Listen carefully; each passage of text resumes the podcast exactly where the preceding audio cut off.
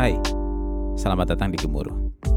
Sebuah podcast yang berfungsi menjadi acuan bagi saya, Maulana Ibrahim, untuk memulai kembali niatan main band-bandan. Di episode dari sesi lanjutan ini, Dina dari Sloth dan saya sama-sama sepakat bahwa K-pop berhasil duluan menjual persona lebih dalam sebagai produk turunan terbaru dari sebuah entitas karya musik. Dinar juga menjabarkan beberapa case study menarik yang bikin saya bengong dan menggumam, hmm, iya juga ya. Mari kita menggumam bersama. Selamat mendengarkan. Aduh anjir pertanyaannya susah. Kalau gimana nasibnya? Nasib sudah yang menentukan ya? Gak, gak, gak, gak, gak. Uh, ya jelas tersingkir kalau misalnya 70% dari 100% warga di Indonesia look up banget sama satu band yang harus punya vlog. Iya. Atau yang personalitinya harus secablak itu. Hmm. Ya kita die gitu. Mau mau nggak mau gitu. Itu mah pasti die. Tapi emang Kebayang emang, sih? emang lu nggak kepikiran adapt juga gitu. Eh, dengan cara yang lain mungkin. Oke. Kayak misalnya, kalau misalnya ngomongin behind the scene, sebelum rilis juga kita setiap Iya. eh, ya setiap Ada hari gitu. Jumat waktu itu, oh, jadi ceritanya bikin ini lagi recording drum meskipun kita nggak secara gamblang bahwa oke eh, drum yang gue pakai, oh, oh gitu bla bla bla bla bla, nggak dengan in a cool way lah. Nah mungkin masih akan bule adaptasi. lah ya gitu. masih bule lah gitu. Kenapa bule selalu keren ya? Kita bahas Iya sih. nanti ya. Oke. Nah, eh, ya harus adaptasi juga, tapi cu- cuma mungkin caranya beda gitu. Atau kita juga bikin satu hal yang kontroversial. Jadi dengan bukan dengan cara dalam tanda kutip vlogging itu atau misalnya personalitinya kayak gitu, ya jadi kayak band yang kemarin rame musiknya saking kebasnya jadi geramnya jadi kebas gitu. Hmm. Kebayang nggak sih? Iya. yang bikin kontroversial kayak gitu. Eh, secara impact mungkin ada bagus sama enggaknya ya. Cuma mungkin kalau kita eh, lihat di masa-masa itu, ketika berita itu lagi hot-hotnya, itu pasti Digoreng per lagi. visit naik, Hmm. engagement lagi bagus-bagusnya, conversion mungkin akan berpengaruh sekian persen. Hmm. Kebayang nggak sih? Itu eh, teman-teman di Sun Eater itu pasti ketawa-ketawa sih. Pasti, Saya- pasti ketawa-ketawa banget ngeliat Instagram, anjing terus naik gitu ya. Heeh, 50%. Streaming jadi naik meskipun cuma sekian detik doang. Karena mungkin musiknya buat musiknya buat sebagian orang boring atau musiknya buat sebagian orang nggak masuk dan bla bla bla asumsi lainnya gitu. Ya, tapi berhasil sama halnya kayak Juska kemarin yang Hmm. eh, biaya melahirkan. Dan kemarin-kemarin dia ngerilis satu video di YouTube yang kasarnya kayak press conference lah bahwa Hmm. eh Joska tuh sebenarnya ini Hmm. eh, gimana caranya bikin kontroversi dan jadi terkenal Hmm.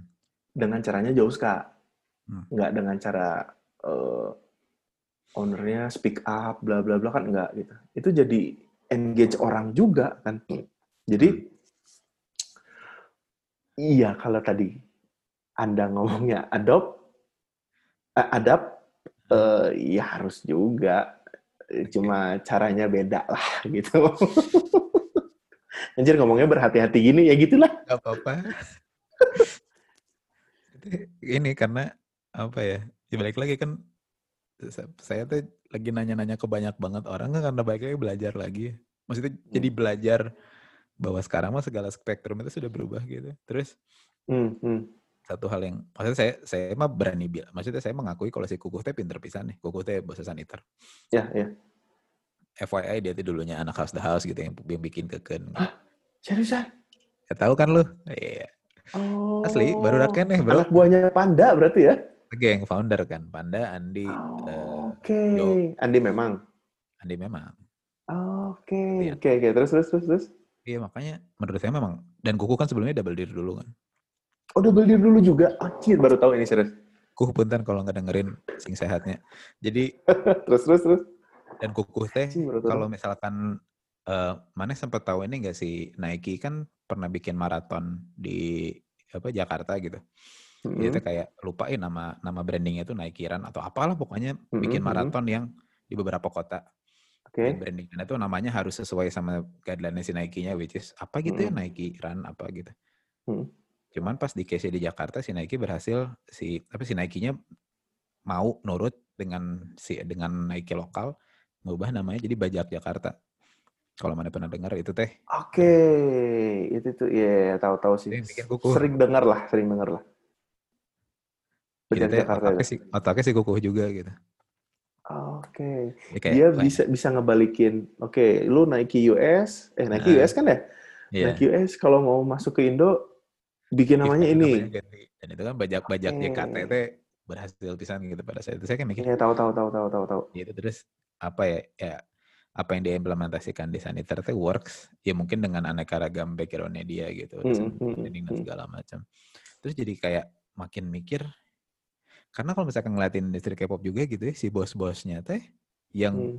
dulunya musicians teh nggak banyak mereka Tuh, either marketer gitu atau bisnismen mungkin uh, terus makanya terus saya mikir uh, apakah gara-gara itu mereka jadi lebih tega untuk mikirin musik tuh nggak jadi nomor satu end produk. Iya, kayaknya iya. Kayaknya iyalah. Maksudnya gini, uh, ini selentingan uh, apa ya? Sebuah kalimat ini pasti pernah didengar juga. Dulu zaman outright ramai banget. Oke, oke, oke, oke, oke. Udah kebayang obrolannya kan ke mana kan? Lanjut, lanjut, lanjut. Outright, outright tuh uh, diklaim sebagai anjir, outright mah band merchandise. Ya, distro outright mah bukan band kan. Iya gitu. Tapi mereka berhasil manggungnya jadi banyak juga. Pendapatannya segitu gedenya dan uh, cukup kenal sama beberapa personilnya lah. Dan hmm. mereka pun cerita ini beli alat dari outright, bukan dari penjualan CD aja, bukan dari dari kaos maksudnya. Uh, bukan dari manggung aja, ternyata dari kaos juga gitu. Nah mungkin di dalam di dalam band tersebut juga otak mereka punya otak-otak kayak gitulah bahwa hmm. sebuah band produknya bukan melulu musik, hmm. ya personality, uh, ya merchandise ya bla bla bla bla banyak gitu. Bahkan kru-nya pun bisa di bisa di ini kan bisa dijual. Kayak kemarin awal-awal pandemi nggak sengaja lihat di explore nggak tahu di Sun Eater, nggak tahu di Panturas berhasil jualin krunya. Ya kan, ya banyak lah gitu. Nggak tahu di Fish ya, pokoknya uh, hmm, Eater juga. Uh, kayak kayak dibajak gitulah Instagram atau hmm. apalah lupa. Pokoknya yang diekspos ya si itunya, si krunya dan pas diklik profil uh, profil si anak krunya itu followersnya gila banyak banget coy bisa serame itu kan ya berarti iya produknya nggak melulu CD nggak melulu mus nggak melulu audio gitu yeah. visual lainnya pun perlu ya kayak tadi kita ngomongin MTV Cribs Travis Barker lah ya kan mungkin bedanya mungkin kalau dulu pas MTV ya udah gue tahu rumahnya Travis Barker tapi besok gue masih dengerin I Miss You gitu Nah, yang aing takutin yeah, yeah, yeah, yeah, itu yeah. adalah mm. orang gak bakal tahu. Misalnya case di perunggu gitu. Uh, orang gak bakal ya tahu musiknya udah gitu. Dengerin sekali puas, happy, thank you. Tapi apa uh, karena dari kemarin jadi gini narasi perunggu itu kan sebenarnya kita tuh di manajemen yang sama dengan si Polka masih Panturas. Ya, ya. Oh mau Panturas juga ya? Baru tahu. Hmm, barang. Uh -huh. Terus uh, ya kan karena sebagai anak bungsu gitu ya, walaupun hmm. jelema pangkolotna bungsu, tapi pas ngeliatin kelakuannya si Pantera Sangpola kan kayak anjir keren eh gitu. Ya, baru dah banget nih ya, masih gitu. Tapi kami bertiga tuh karena bapak-bapak teh kan nggak ada keinginan untuk melakukan jalur yang sama kayak mereka gitu. Maksudnya dalam artian lebih ngejar di sosmed gitu. Ngerti, ngerti, ngerti, ngerti. Konteks itunya ya. Terus tapi ya alhamdulillahnya karena emang si si bos teh ini pisan lah sangat suportif juga jadi hmm. dia mah nggak oh saya kita mah nggak perlu mikirin kalian sosmednya harus kayak gimana gitu jadinya diberikan keleluasaan bahwa oh lu mah mau nguatin di musik aja ya udah nggak apa-apa karena itu dari dari awal kami ngomongnya selalu sama gitu ah gue kita mah kita mah fokusnya musik aja deh gitu urusan uh, tema dan segala macam ya udahlah itu membungkus tapi tidak kita jual dan ya, strateginya ya, itu mikirnya uh. lebih apa strateginya teh uh, musikal gitu. Uh, cuman saya waktu itu kenapa kenapa akhirnya si bukan akhirnya desain tapi kenapa akhirnya mau di mereka mau bantuin si si manajer kita yang sekarang mau bantuin adalah proposal kita pada saat itu ya ini kalau nggak dengerin kapitalis bisa nih. Coba uh, coba coba coba. Jadi gini. kami range usia kan 29, 30, 31, 32, 33. yeah. Bawain musik yang kalau orang ngomong mah macam-macam masih Mas Wendy ngomongnya kayak Manic Street Preachers lah, Uh, si Hasif ngomongnya kayak Jimmy Eatworth lah, si siapa ngomongnya kayak Wizard segala macam uh, gitu, which is uh, band yang kita tonton zaman MTV waktu kita kecil lah atau Ya, SMP. ya. Mereka sekarang umurnya udah sama kayak kita 28, 29, 30, 33, 34. Betul. Mereka sekarang punya duit uh, sendiri. Jadi kalau misalkan kita, jadi yang saya bilangin waktu itu ke si manajernya adalah uh. sok aja kita mah pede, kita mah nggak mau ngejablay, tapi kalau kita beli kaos, kalau kita bikin kaos pasti pada beli. Oke, Kalau kita bikin Karena marketnya, sorry, karena marketnya geus baru gak duit. Betul. Eh, Kalau kata anak agency, market lu niche banget, coy. ya kan kayak gitu. Iya. Ya target marketnya ya dia segitu. Makanya akhirnya akhirnya mau ya. dibantuin. Akhirnya mereka mau oh buy-in lah gitu dengan plannya karena kita mah nggak perlu eh, maksudnya bukan nggak perlu bukan nggak perlu ya kita nggak apa-apa deh lima orang doang yang dengerin asal setiap orang ngeluarin satu juta gitu. Ya, sama aja dengan oke. 500 Setuju. orang ngedengerin tapi ngeluarin 20 ribu ya udahlah gitu Uh, jadi kita mainannya lebih ke eh, bukan quality ya lebih ke ya kita mah main yang fokus sama ya niche itu dalam artian yang paling relate gitu jadinya akhirnya diperbolehkan lah bahwa kita sangat fokus menjual musik. Eh, selebihnya ya jadi kita nggak pernah dituntut bikin vlog dong kita nggak pernah gitu. Nge-tweet dong hari ini nggak nggak pernah. Jadi dikasih kebebasan itu. Makanya kami Kayak- merasa nyaman.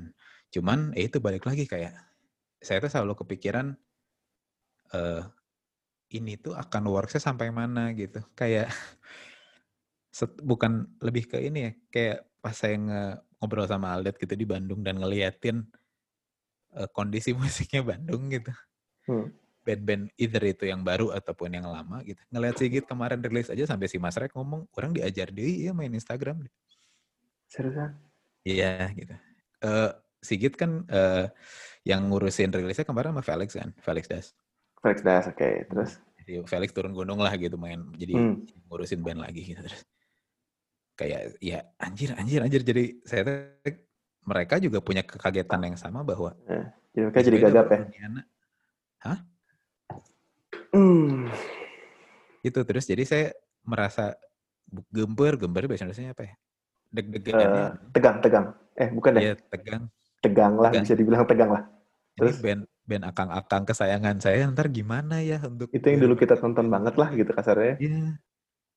Mereka gimana ya Hmm. caranya bisa survive? Apa karena menurut saya akan sangat geli misalkan nonton Beer Saturday bikin vlog nggak kebayang aing mah, Bro. Iya, ini bahasannya sulit ya. Iya sih. Kok jadi iya sih ya? Harusnya sharing ya? Jangan, jangan iya sih kalau gitu. Eh, Ada perspektif lain kayak ini aing tuh setakut bukan takut. Ya, itu sedeg-degan itu anjing anjing anjing. Ini ntar kalau semuanya ngejablay aing geuleuh gitu loh. Ya, Ya, kalau sih karena tadi- gue sebagai pendengar yang lama gitu. Nggak tahu bisa Ya, jadi ya, mereka melakukan itu jadi ngasih akses buat adik-adik yang baru jadi Beer Saturday kan. atau bisa nggak sih? Eh, kalau pendengar mungkin akan mati satu, mati satu tumbuh seribu. Mhm. Yang tumbuh seribunya ini masih di audiens yang eh, misal kalau misal gitu ya, perunggu ada ada di audiens di A sama B. Hmm. Entah umurnya, eh, entah eh, pekerjaannya apa pun, eh, pokoknya A sama B. Cuman dari cukup A sama B itu ada 100 juta orang yang dengerin baru 300 ribu. Hmm. Kita masih punya berapa ratus juta lainnya gitu. Hmm. ya kita tembak yang itu aja deh. Gak usah tembak ke yang lebih bawahnya karena mungkin generasi apa sih sebenarnya millennials ya? Atau setelah millennials ada lagi atau apa? Sekarang mah lagi ngetren. Eh, X, Y, Z, terserah lah gitu. Mungkin mereka sudah terbiasa sama hal tersebut. Mereka nggak tahu MTV gitu. Kayak kemarin ngobrol sama eh, apa namanya adik ipar. Kamu tahu ini nggak? Tahu itu nggak gitu? Maksudnya tahu beberapa hal yang yang munculnya di era 2000-an lah gitu. Ya nggak tahu karena dia sudah terbiasa disuguhin sama YouTube yang modelannya kayak gitu. Yang harus nge-vlog lah, yang harus ngejablay tadi. Hmm. Nah, kalau misalnya kita tadi ngobrolin gimana caranya bertahan, ya udah kita tembakin yang seumuran kita aja terus. Yang seumur kita kan udah banyak banget ya warga di Indonesia gitu. Iya. Jadi sih. jadinya sementara ini per- maksudnya diskusinya baru sampai situ nggak tahu kalau misalnya muncul pertanyaan baru gimana kalau kita melebarkan sayap ke generasi millennials dan bla bla bla bla. Wah, Iya. anjir nggak kebayang nih. Adaptasinya itu harus adaptasi juga.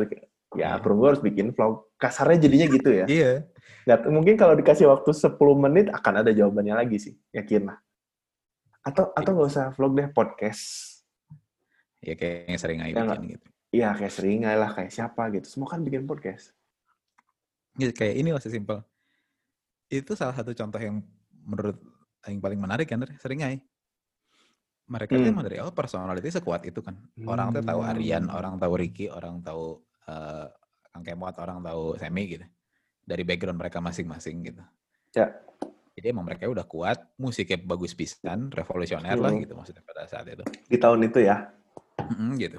ya di tahun mereka muncul. Terus, Hah, jadi mereka mah gak usah disuruh bikin vlog dengan di panggung aja si Aryan sok ngebodor gitu.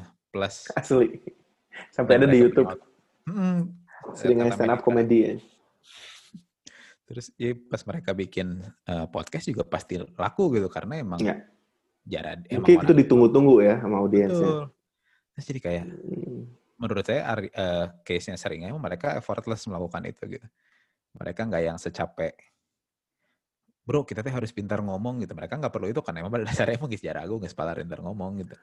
Eh, bisa nggak sih kalau misalnya kita eh, kita keluarkan kalimat gini, kalau zaman sekarang pilihannya udah banyak dok, karena eh, teknologi segila ini kita beli sound card, punya gitar, nggak usah beli efek, jadi satu album. Hmm. Saya ada Aditya Sofyan dulu kan gitu. Hmm. Cuma tahunnya seringai, pilihan musik tuh nggak sebanyak itu. Iya. Jadi jangan seringai deh, yang lain deh. Misalnya Oke, kalau kita obrolnya sang iter deh. oke, oke. Eh, hi- apa namanya? Fish dari tahun berapa sih? Fish tuh sebenarnya mereka band kampus teh dari mereka tahun kedua kuliah lah 2014 2015 sebenarnya. Cuman album pertama rilis itu eh, Coba lihat si dulu. Multiverses Multiverses itu 2017 apa ya? Yang dibakar itu kan? Apa Ah. yang oh Iya, iya, eh, iya, iya Gua 2015 dibakar. si Pelor pernah ngebahas itu. Nah, kayaknya kalau eh, kalau mereka-mereka ini yang di Fish dan tim-timnya dibahas lebih gila lagi nih karena mereka muncul di masa eh, segala sesuatu mudah. 2014 mereka ada kan udah ada YouTube. Dulu saya punya band juga namanya Worthless Unit. Waktu itu Hmm. pernah main di arena di toko di arena di Bandung. Itu salah satunya Fish main. Waktu itu ada Lembrain, Worthless Unit atau apa-apa-apa banyak deh. Kata anak-anak nih nggak tahu nggak tahu bener nggak tahu nggak. Anak-anak Fish tuh ngomong gini kan yang main pertama kan Worthless Unit dulu namanya juga udah Hmm. Worthless Unit ya Hmm. worthless banget tuh. Terus pas beres kita Nama main, personilnya siapa aja coba disebut Warle. Yang versi ininya, versi alter egonya. anjir, aduh lupa. Pokoknya Mas Abi, eh, Om, Fi- Om Firman, si Pia tuh apa gitu namanya, Mbak Sisil, Ya, Mbak Sisil. Mbak Sisil. Keren bisa. Oke, balik lagi ya. Anak-anak Fish tuh beres nonton kita, Worthless Unit, tuh nih ngomong Hmm. gini, anjir Worthless keren banget. Sedangkan mereka band sangat baru, orang-orang baru gitu yang harusnya jangan melontarkan itu karena kita yakin lu lebih keren dibandingkan kita. Oke. Dari segi referensi, Iya. dari mungkin segi alat pasti lebih bagus-bagus lah. Si Mano Ada kan gitarnya Gibson bohong gitu. maksudnya maksudnya ada pesan teknologi ya betul gitu. Iya. Eh, terus ketika eh, tahu mereka sebesar ini sekarang, CV se- sebesar ini sekarang dan dulu mereka ngomong worthless unit keren banget. Kita mah jadinya pengen ketawa-ketawa, eh anjir. Hmm. Yang dulu ngomong kita keren sekarang lebih keren dari kita gitu dari dari berbagai aspek ya. ya musiknya keren lah. Dia bisa bikin musiknya kayak gitu. Musik kan dapat mikir. Mau Hmm. sejelek-jeleknya musik juga patut Iya. diapresiasi karena itu dapat mikir lah. Terlepas Iya. itu nyont terlepas itu nyontek apa enggak ya dia juga dapat mikir untuk nyontek satu band Hmm. atau satu chord gitu. Itu semuanya dapat mikir. Jadi nggak tahu eh sebenarnya deep down mah hands down banget sama tim Sun Eater sama Fish dan lain-lainnya. ya bara suara juga lah jelas lah. Itu gila Iya. juga lah itu. ngubah ini bukan ngubah ya maksudnya mereka dengan mereka teh berhasil apa ya Bikin insight baru. iya Ya kayak sih? bener bener sih itu ya sama ini kayak ini teh menjadi apa ya? Biasa kan saya suka suka kepo, observing, mikirin teh gara-gara ya itu pas kemarin juga ngobrol sama si manajer si Perunggu gitu ya. Pas Hmm. buka terus ngeliatin Twitter si Panturas. Bodor tuh si Panturasnya mereka nge-tweet gitu kayak. Hmm. Cik lah pengen tahu dong kalian tuh ada yang tahu nggak lagu kita selain Sun, Sunshine? Oke, terus Sunshine teh eh Sunshine reply-nya dibacain nggak? ya baca dibaca apa eh, ada yang komen tahu Eh. tahu tahu gitu. Hmm. Ya cuman ya mereka tuh mungkin mengeluarkan itu dengan dengan keresahannya mereka gitu kan kayak jadi mereka tuh aware bahwa oh ya udah ini tuh fans-fansnya kita mungkin tahu satu lagu dan di play berjuta kali cuman ya udah Hmm. gitu sisanya menikmati menikmati si Ya. Panturasnya as a personal segala macam itu kan yang Hmm, bikin benar, ngandeng benar, deh benar, benar. perihal hah ya udah gitu ini mah gak usah bikin album apa ya satu lagu aja yang nempel pisan terus sisanya kita dagangin yang lain gitu Eh, pernah lihat nggak wawancara Otong sama siapa ya? Yang dia ngomong, oleh nggak pok, pok, ah, soalnya apa bukan? Pokoknya dia ngomong gini, eh, pertanyaannya, mendingan rilis single, hmm, tapi banyak dan berkala, hmm, atau album? jawabannya Si Otong mau ngomong, ya single sama album sama aja. Yang penting, intinya mah, yang penting eh, lu menelurkan sesuatu di musik dan akhirnya didengar. Cuma enaknya single mungkin orang bisa fokus dulu. Kebayang nggak? Eh, eh, misal karena durasinya lebih sedikit juga gitu Betul, jadi fokusnya sama itu terus.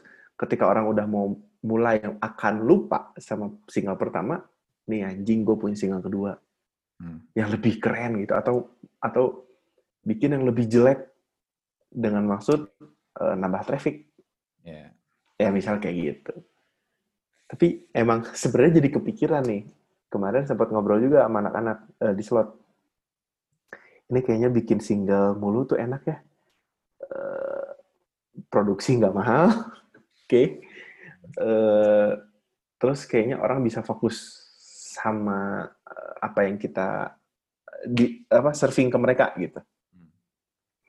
Tapi nggak tahu nih. Kayaknya enak juga sih, tapi maksudnya boleh dicoba lah. Kita nggak kepatok sama satu hal kok. itu karena ya sama sih eh nar btw kalemnya dua menit aja pengen pipis Oh, sok. pause dulu bentar Sok. ya Hmm. tadi itu sampai mana Single. Oke, oh iya. Iya, tadi kan nonton. Jadi kan saya lagi ngikutin band-band rock agak baru ya. Ada, ada label namanya Partisan Records si eh, US, tapi dia lagi banyak ngambilin band-band UK gitu buat dirilis Hmm. di Amerikaan. Ada band namanya Idols, ada band namanya Fontaines DC lah. Lagi ngikutin Hmm. pisan Hmm. post punk. Pokoknya emang mainannya agak post punk. Mereka aja yang attitude-nya yang se-post punk gitu. Post punk kan biasanya cool gitu. Selengean ya. Hmm. Ya selengeannya selengean yang masih keren gitu kan kita ngeliat. Bukan tertutup. selengean heels ya. Hmm, Selengean US beda. selengeannya koki Oke. gitu kan. Ya. Nah mereka teh bahkan sebelum albumnya keluar rilis single sampai 6 Dalam kurun waktu berapa lama? eh 4 bulan 5 bulan lah gitu. 4 bulan atau 5 bulan. Jadi single single single Sama video klip itu. ada yang ada video klipnya ada yang enggak. Ah, mereka oke. bikin Ah, single single single pas di single keberapa mereka ngomong iya kita teh lagi mau rilis album. Terus 4, 5, 6. Jadi pas albumnya keluar formatnya jadi kayak oh ini adalah kompilasi gitu. Iya. Nah, iya, iya. Terus, terus, terus. Iya pas jadinya kayak mikir ah ini mah bule aja udah kayak gini berarti emang apa harus kayak gini ya gitu sesimpel dan apa eh, pas ngobrol sama anak-anak juga pas sama Casey sama si Perunggu gitu ya. apa karena emang udah aja emang setiap sekarang kan orang tuh cara mereka mengkonsumsi musik udah beda pisan sama dulu kan gitu Hmm. ya kita teh kita dengerin CD eh, maksudnya metamorfosis gitu kita kan baru dengerin plat baru-baru ya pas kita udah gede ya Ya, Itu saya setelah punya duit lah. Hmm, udah Hmm. punya duit baru bisa beli plat.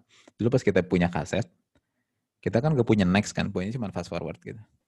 Jadi mau nggak mau Iya. dengerin side, dengerin side A, Iya, side B. iya, iya. Begitu udah punya CD, oke lah sekarang kita bisa next gitu. Ya. Tapi tapi tetap buat maneh mengganti satu artis ke artis lain, lu harus tetap kudu nyabut CD-nya dengan masukin ke yang baru gitu. Ya, ada effort Jadi lah. baru itu. nyadar bahwa bahkan balik ke zaman kaset, jadi ada fresh, ada now. Ada, ingat nggak kompilasi-kompilasi yang Ya. dulu beli Ya, kaset?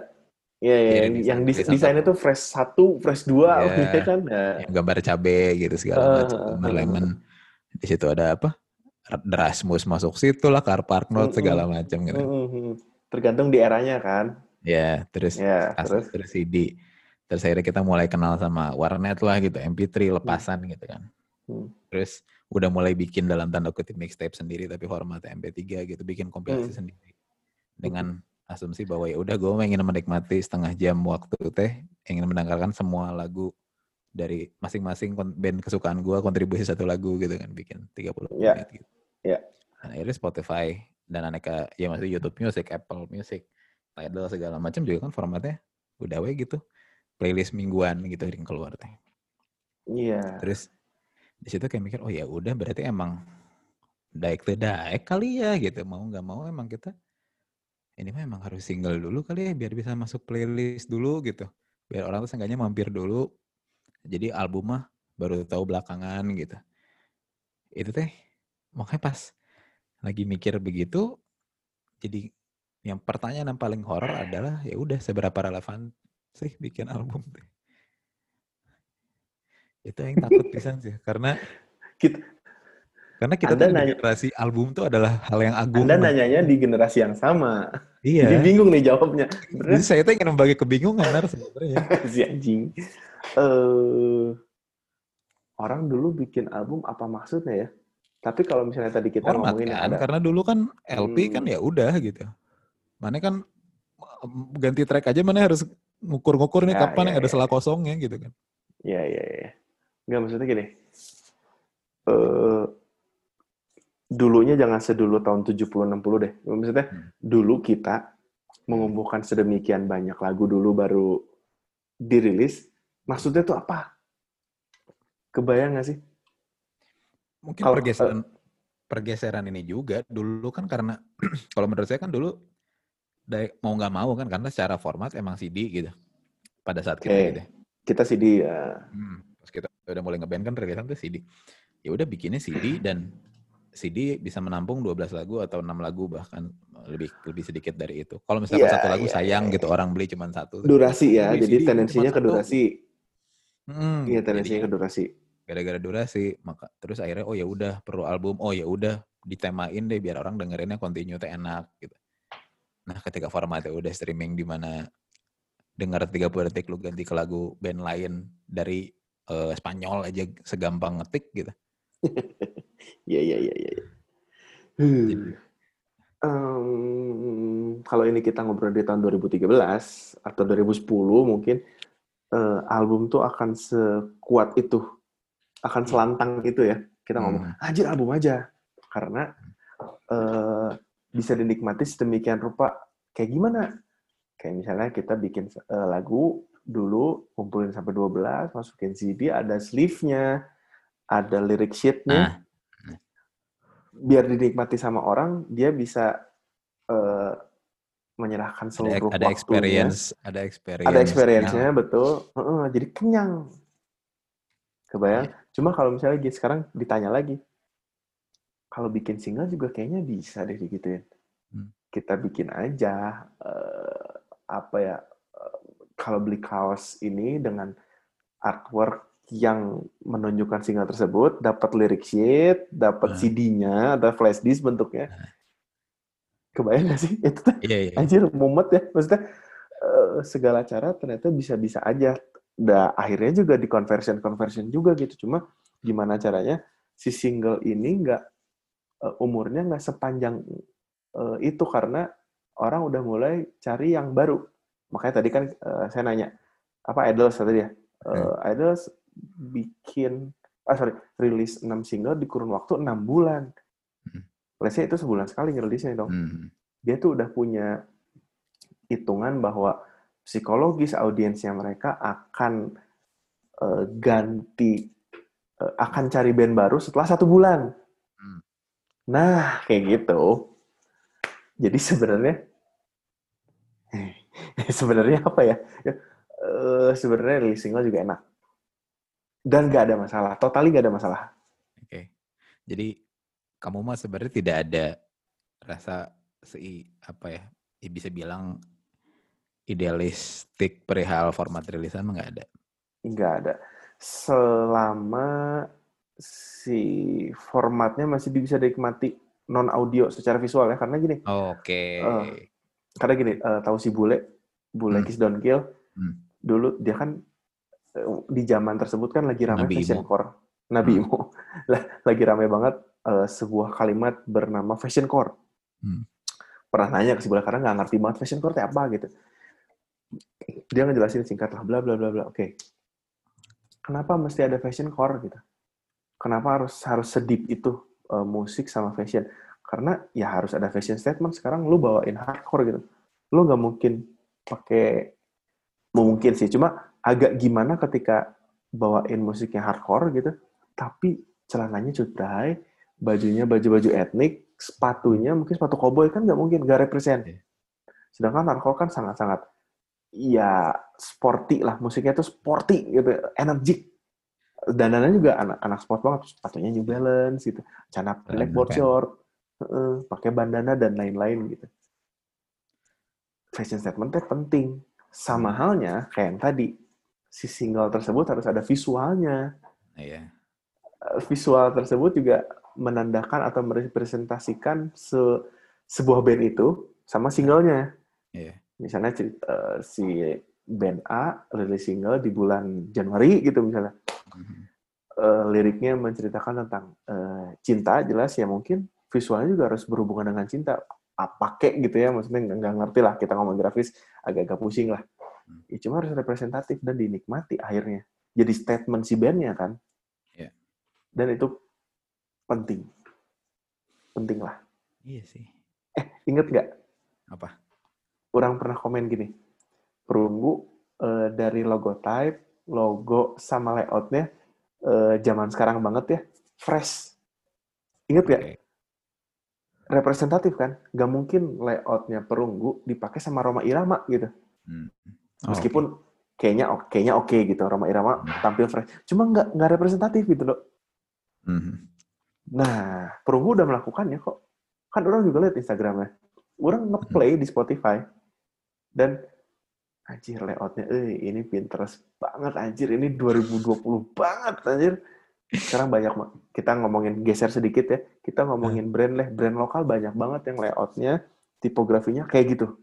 Karena lagi Oke. semusim itu. Dan jangan takut juga sih ternyata kalian akan reach more gitu. Ini tuh setuju nggak? harus setuju anjir. Iya setuju. Ini kan balik lagi karena berangkatnya dari kegusaran saya sebagai fosil gitu, ngerti nggak? ya ya kita fosil sih Iya, maksudnya saya apalagi case-nya adalah karena gue kan stop ngeband gitu selama lima tahun, jadi emang stop banget ya waktu itu ya yang nggak bikin rilisan, Maksudnya, nggak ya nongkrong, kan, nonton kan doang, gitar-gitaran juga iya iya iya tapi nggak bikin musik. iya Maksudnya iya iya cuman nggak kepikiran bikin rilisan apa teh enggak, jadi nggak Hmm, nggak hmm, nggak ngerti, catching ngerti. sama apa yang lagi ada gitu kan. Hmm, Nggak nggak research lah gitu, menikmati doang. ya ya. nggak nggak lagi jadi penggiat. Terus ya gara-gara itu karena tak kebayang kan rasanya mana ma- apa? Ya kalau dianalogiin teh, gue tiba-tiba masuk ke dalam gua gitu, Hmm. masuk ke dalam terus goa, turun gunung lagi gitu terus keluar lagi setelah lima tahun kemudian gitu. iya iya Ya, iya, tiba-tiba ada menara lah, tiba-tiba dulu teh warna cat tembok adalah rata-rata putih, sekarang jadi ada yang pink sama hijau gitu. iya iya ada Kayak shock gitu. culture dulu ya Iya, shock banget. Kayak anjing gini ya sekarang gitu. Apalagi kayak di Perunggu kan, si drummernya Perunggu kan si Ildo, Ildo teh alfa-alfa gitu. Hmm. Ildo tuh track recordnya panjang lah gitu dulu nge ngedramin album satu nyaran. Eh, oh iya Iya, itu ada nilai jualnya loh tapi nggak kita pakai karena kita masih nah nah kan belum ya ya, terus kepikiran. mungkin belum maksudnya nggak perlu juga ya nggak apa-apa sih cuma jadi nilai jual ke orang kan Iya, orang jadi tahu oh ternyata ada. Ya, itu eh, ada gitu ya verified lah. drummer lah misalnya misalnya kayak gitu kan jadinya kayak gitu oke terus terus terus drummer alfa-alfa beberapa kali drumin sore sama Tres and the Wild pokoknya jadi Hmm. ceritanya loh waktu pas kita pertama manggung di yang Dark Down Dea itu tuh beberapa apa satu hal yang paling apa orang nikmatin adalah ketika melihat ada orang-orang sebegitu senangnya ngeliat Ildo main drum lagi Karena Ildo kayaknya Orlam sama ya. kayak Hmm, karena Ildo kayaknya Heeh. sama kayak orang cuman bedanya dia mah artis Jakarta gitu Iya, dia, dia di Jakarta. Eh, heeh, ngerti, ya apa ngerti, Sinstar. Jakarta tiba-tiba hilang balik Ya. lagi main band gitu dan Heeh. orang ngelihat bandnya kayak dan ini band rock pertamanya Ildo lah bisa dibilang Heeh. dan emang si orangnya juga ngedengerin beliau juga emang sangat sebenarnya mah into banget sama apa Wizard Jimmy World dan lain-lain gitu jadinya pas main itu tuh di hatean gitu pakai all out dengan cinta dan kasih sayang gitu main drum jadi orang oh sebenarnya Ildo mah kayak gini nih baru main di sini. gitu. Hmm, kayak akhirnya mulai mengasosiasikan kayak ya udahlah emang pasnya sama ini sama band yang ini gitu Heeh, heeh. kayak gitu terus apa pas nyambungnya jadi kayak itu kan salah satu kayak kemarin aja itu sempat jadi pertanyaan apa sih sorry si balik si perunggu urusan font set dan typeset layout apa artwork segala macam visualnya Hmm. Kita kan konsol maksudnya kita pakai orang bikinin logo segala macam brandingnya kayak key message-nya apa gitu dibikinin bisa. Itu kayak beneran bikin produk gitu. Hmm. adalah orang konsultannya. Hmm. Eh, terus apa eh waktu itu kan emang konteksnya adalah ya udah ini mah band bapak-bapak gitu pulang kantor booking studio gitu. Key message-nya itu aja. Iya. ya udah dibikin desain segala macam. Terus dan kita eh apa sih istilahnya sinestesis ya kalau ngedengerin audio tapi kebayang kalau merem tuh kebayang ini warnanya apa gitu Iya. jadi di border teh apa pas udah beres rekaman dan masuk mixing mastering kita kasih demonya ke si orang yang bikin artworknya Hmm. dia bikinin orang tuh udah- orang pas merem udah tahu ini warnanya pink Oke. jadi keluarin pink bener anjir anjing wah nyampe nih gitu seneng Ya. saya kan pas itu, kayak jadi yang muncul di layout yang yang muncul di artworknya perunggu Spotify di mana-mana lah itu tuh Hmm. adalah versi satu dari yang dia kasih Oh hampir ya. nggak ada revisi sama sekali yang paling Oke, revisinya terus? kayak cuman ganti geser-geser Ah. teks font dari awal kayak gitu logo dari awal kayak gitu nggak ada perubahan karena begitu senengnya gitu nah terus makanya apa happy way pas ngedengar kamu bilang bahwa itu teh representatif oh berarti sesuai nah ini teh jadi nyambung sama ini jadi pertanyaan agak nyambung karena saya kan pengagum saya mah jujur ngeliatin si apa artworknya slot saya suka banget Hmm. karena nggak cuma representatif tapi ngasih ngasih tang karena kan intinya mah post metal jarang ya di kita kan Iyalah. menurut saya mah Hmm. gitu. Hmm. nah tapi ya, jadi kayak ngasih tang bukan ya kayak ngasih anti antitesis aja bahwa grup Ya. metal teh nggak harus selalu font akar dan warna hitam gitu apa yang Ya. kalian lakukan teh gitu Hmm. jadinya segar gitu kan terus makin ke sini ngelihat si Rollfest malah lebih edan lagi Wah, lah dia anjir. hijau-hijau Iya kita di, kenapa ngomongin Rollfest ya? Terus ya bener-bener. Wah anjing itu gila ya. Terus? Gila gila gila gila gila gila gila. Nah gitu jadi kayak makin apa kan saya ngelihatnya juga seneng gitu penikmat artwork eh, musik gitu. Cuman sama nih apa keluhannya orang lama gitu, keluhannya orang yang kebiasaan menikmati rilisan dalam format sleeve CD gitu, Heeh. pegang. Yang ada fisiknya ya. Heeh. Kalau le- sekarang kan gara-gara si streaming streamingan yang bisa kita nikmatin cuman si satu gambar itu kan. yaitu Terus si kotak covernya. kecil lagi. terus kata kecil gitu. Nah, kayak pertanyaannya lebih ke ketika misalkan kayak yang tadi kita balikan kan kamu bilangnya fine fine aja untuk bikin single dan misalkan mau fisik dulu gitu Oke. tulis fisik. Apakah dari kamunya merasa ada ketakutan khusus nggak bahwa kamu jadi nggak bisa ngeluarin outlet berupa si artwork slotnya selalu bagus dari dulu sekarang jadi kebatas bisa jadi cuma satu kotak kecil. Pertanyaan Anda susah-susah ya, Bung. Saya tanyakan ke anda karena saya yakin perspektif anda bagus. Enggak. Perspektif kita sama yakin nih. Enggak, enggak. Ehm, kalau takut sebenarnya mah takut karena megang fisik tuh lebih enak. Eh, ngerti gak sih? Ada experience yang nggak bisa nggak bisa dibilangin kayak misalnya nih ada misalnya istri lagi baru dapat paket eh, skincare skincarean gitu ya. Hmm, Botolnya tuh lucu-lucu. Bentuknya aneh-aneh. Oke. war- warna cairannya liquidnya tuh aneh-aneh gitu. Tulisannya tuh ada yang ada yang instagramable banget gitu. Nah, Siap. si fisik tuh bisa bikin engage people dengan cara yang lain dan eksperimen yang lain. Misal, ketika eh, si band tersebut mengeluarkan sebuah produk yang bernama CD, CD-nya cakep, eh, apa namanya eh, packagingnya dan lain-lain, itu kan jadi promo yang gratis untuk si bandnya, Oke. misal. Hmm. Eh, Jadi nambah ini lah ya, nambah hal yang diingat gitu. betul. Dulu pertama kali tahu Tool tuh, eh, Tool band, pertama kali tahu Tool, Namanya emang gila-gila. Tool Band kan? Tool band banget nih. Kami dari Tool Band. pertama kali tahu tuh ya jelas di eh, apa namanya di media sosial gitu. Anjir keren-keren ya. Akhirnya digging lagi lah. Tuh CD, tuh vinyl. Oh, anjir gila-gila. Eh, si packagingnya bahkan 10,000 Days itu dibikin gimana caranya lu lihat eh, ilustrasinya dari kacamata yang mereka bikin khusus. CD-nya tuh berbentuk ya gitulah nanti bisa cek sendiri. Itu jadi diposting di media sosial kan. Anjir ini experience baru nih. Packaging CD tuh nggak melulu jewel case, nggak melulu ah, bla bla bla bla bla. Itu jadi promo yang baik, Karena Dan- ngasihnya experience gitu. ngasihnya experience.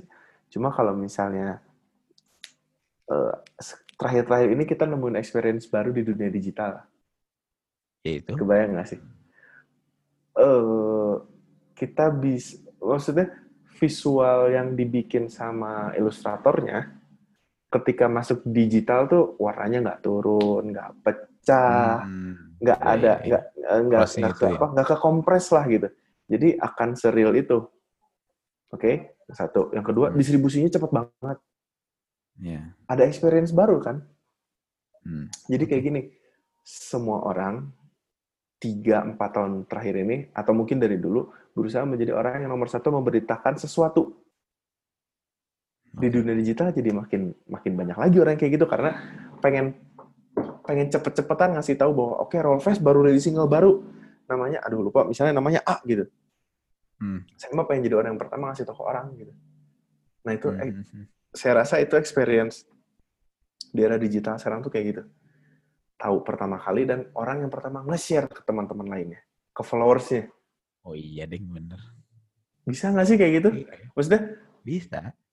Jadi kepikirannya juga sekarang kan jadi orang yang bikin artwork aja ya kayak si ini we Bang Riandi gitu.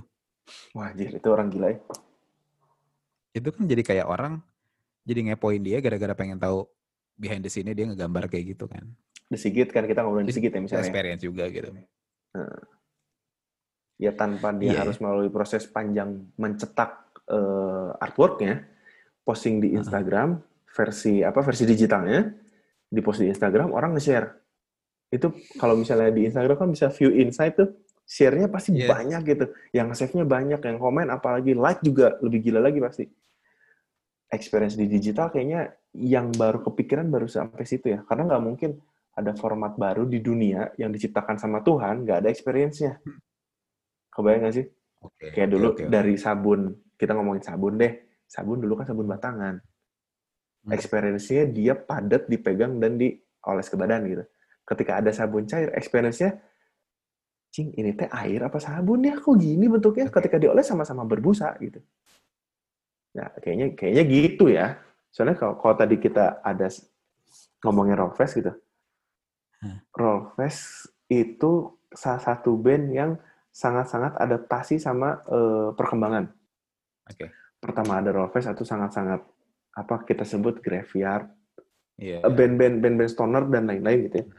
Sering berjalannya waktu mungkin mereka dig lebih dalam, mereka mungkin tahu Pink Floyd beserta turunannya atau yang baru-baru mungkin ada Tame Impala, apalah apalah itu gitu, band psychedelic dan lain-lain. Mereka akhirnya adaptasi juga kayaknya mainin eh, rock tapi agak kasih psychedelic deh, Ada, kasih ada bumbu goyang. ada goyang dikit gitu. Kayaknya enak nih. Visualnya gimana? Ganti juga dong. Jangan warna hitam. Sekarang warna gold sama bla bla bla bla. Oke. Merchandise-nya kayak gimana? Kaos tetap. Tapi eh ada Kismin Boys tuh mau bikinin masker. Kenapa enggak? Iya. Maksudnya adaptasinya segila itu. Terus fashion statement-nya itu lebih gila lagi. Kemarin, eh, anjir itu salutnya sebenarnya sama anak-anak Rollfest. uh, fashion statementnya mereka di awal muncul kan sangat-sangat rock metal gitu ya. Stereotype lah gitu format. Stereotype lah gitu. Pokoknya kaosnya A, celananya A, sepatunya udah apa gitu. Hmm. Sering berjalannya waktu mereka merubah gaya bermusiknya, pakaiannya pun dirubah banget. Sangat-sangat edgy lah. Atau dia udah nggak pakai sepatu sekarang, uh, udah nggak pakai sepatu merek A, pakainya yang B yang lebih yang lebih niche gitu. Atau dia hmm. pakai sendal apa gitu. Kalau misalnya lihat Instagramnya kan, anjir ini kalau bahasa anak Gojek shifting banget ya gitu. Dan mereka melakukan hal itu di musik. Ternyata berkepikiran tadi sih sebenarnya kayaknya ya ternyata bisa-bisa juga. Dan logonya pun berubah iya, deh kalau nggak salah dulu. Dulu nggak gitu deh. Iya, berubah berubah. Ngeliat kalau salah ini ngelihat apa typesetnya uh, artworknya kan udah keluar nih udah udah baru tadi pagi Anjing, gitu kalau nggak salah di share oh ya kayak ini bro kayak kayak cover Billie Eilish hijau yeah, iya. stabilo yeah. terus gitu, yang gitu kan yang lagi usum kan yang itu kan yang 3D hologram eh 3D. Enggak ngerti eh ga gayanya kayak apa yang jelas Fuzzy Eye itu kayak gitu. Fuzzy Eye kemarin-kemarin gitu. Iya. Iya itu. Dan mereka adaptasi berat lah sama hal, -hal kayak gitu. Anjir itu keren banget itu. Rolls harus harus ada di next level sih. Dan mereka deserve. Dan jangan bilang Bali nggak bisa ya, karena mereka nggak tinggal di Jakarta gitu. Kalau zaman sekarang nggak Bali, Bali Bali malah yang paling mudah untuk beyond menurut saya ketimbang Jakarta. Soalnya ya terpapar ya lagi ke digital. Bro. Ya jelas, jelas, jelas. Itu mah jelas, jelas. Ini yang ini kayaknya pertanyaan terakhir, Nar. Oke. Okay. Anjing rame, eh, seneng nih. kayaknya kalau ketemu langsung ini lebih parah sih obrolannya. Bakal banyak gosip-gosip ya. Asli. uh, Ini pertanyaan terakhir yang direkam Narbis. Ini kalau misalkan lanjut, okay. kita lanjut aja. Oke. Okay.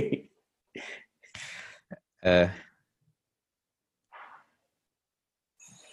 bakal pede bikin musik berapa tahun lagi dari sekarang? Satu. Hmm. Kamu bakal pede bikin musik berapa tahun lagi dari sekarang? Hmm. Dan seberapa pertanyaan yang keduanya adalah misalkan emang udah nih mentok bahwa musik tuh udah nggak lagi jadi musik misalkan udah jadi urutan nomor 10 yang bisa orang nikmati dari format uh, band atau musisi, mm-hmm. nomor satunya kamu bakal milih apa buat dijual? Oke, okay. dua ya pertanyaan. Yang pertama sampai kapan mah pengennya sampai tua karena gini, uh, musik tuh sesuatu sa, uh, salah satu dari sekian banyak aspek yang bikin saya tetap sadar. Kebayang? Uh, contoh kecil lagi itu bisa orang yang ngedengerin nggak jelas.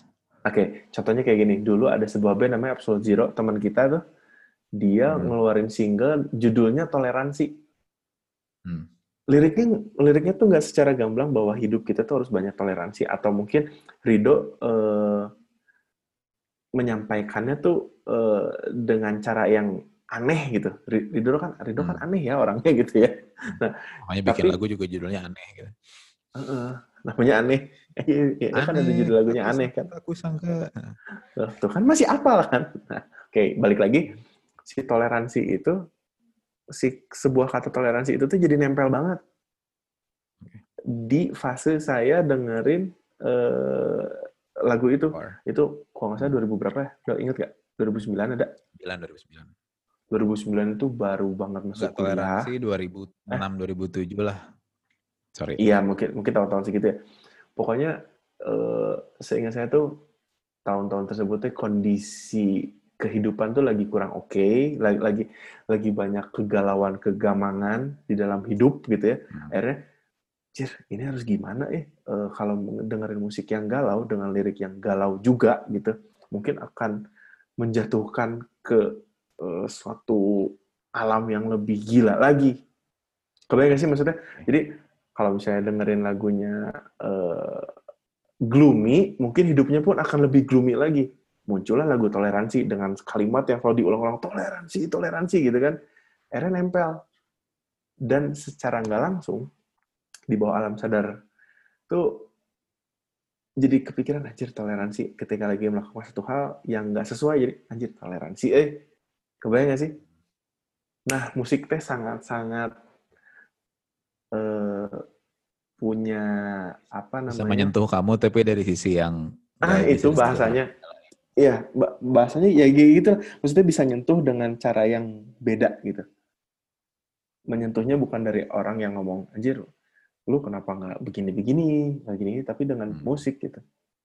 Terlepas itu musiknya instrumental sekalipun gitu kan, saya dengerin banget Godspeed You Black Emperor gitu. Hmm. Dan nge- ngedengerin musik Godspeed tuh memang harus dengan keadaan yang, oke, lay down your soul, nikmati, jangan ada eh, apa namanya gangguan dan lain-lain gitu. Ciri ini bikin orang tetap sadar eh bahwa eh, satu chord bisa bikin berimajinasi bahwa A, B, C, D, E, F, G gitu. Jadi kalau balik lagi ke pertanyaan sampai kapan? Pengennya mah sampai matilah. Soalnya seru kok. Karena Musik kamu tuh ingin seru. Karena kamu ingin bikin sesuatu yang punya impact sama dengan rasanya kamu dengerin si Betul, toleransi dulu. betul. Setuju. Iya, itu Masuk ke pertanyaan itu. kedua. Oke. Masuk ke pertanyaan kedua ada bintang tamu.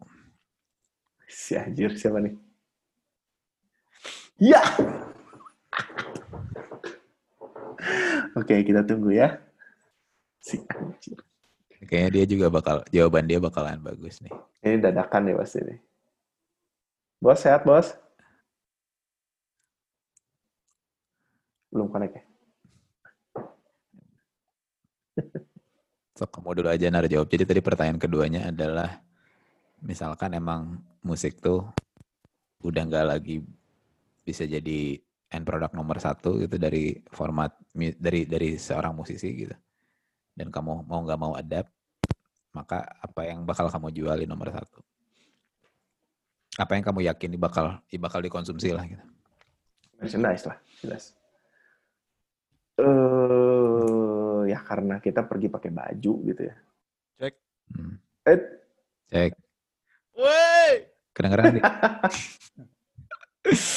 ya kita udah eh kameranya kok off sih? Woi, jangan katrok dong. Eh malu nih, gua belum mandi. Ah, elah belum Ngap. mandi doang sih. Eh, nyalain dong. Wes nyala nih. Yes. Mana mana mana mana. Set.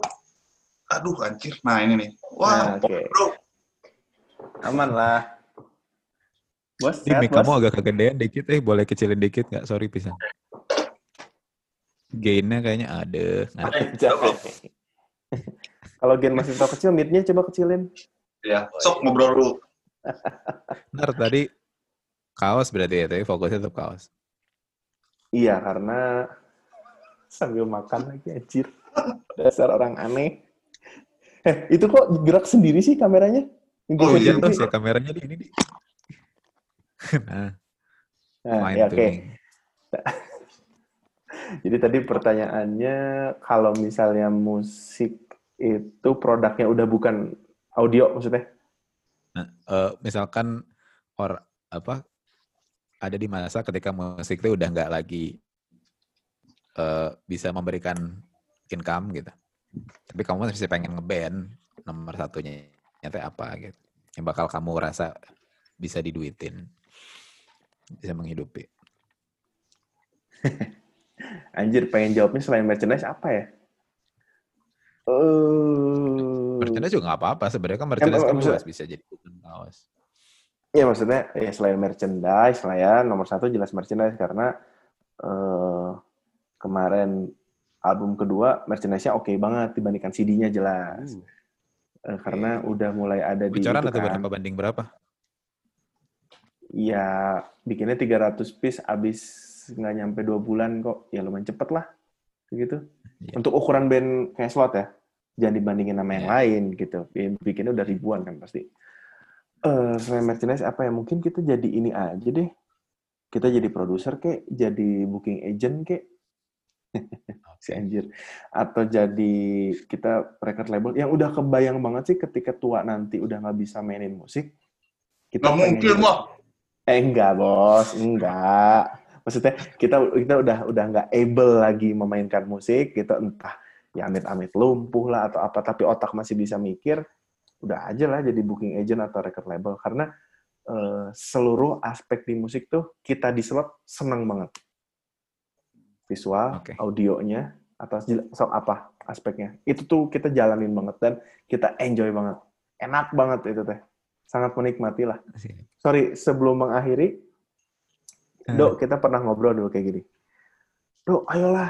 Waktu mana zaman-zaman berhenti ngeband tuh, yang lima tahun itu. Oke.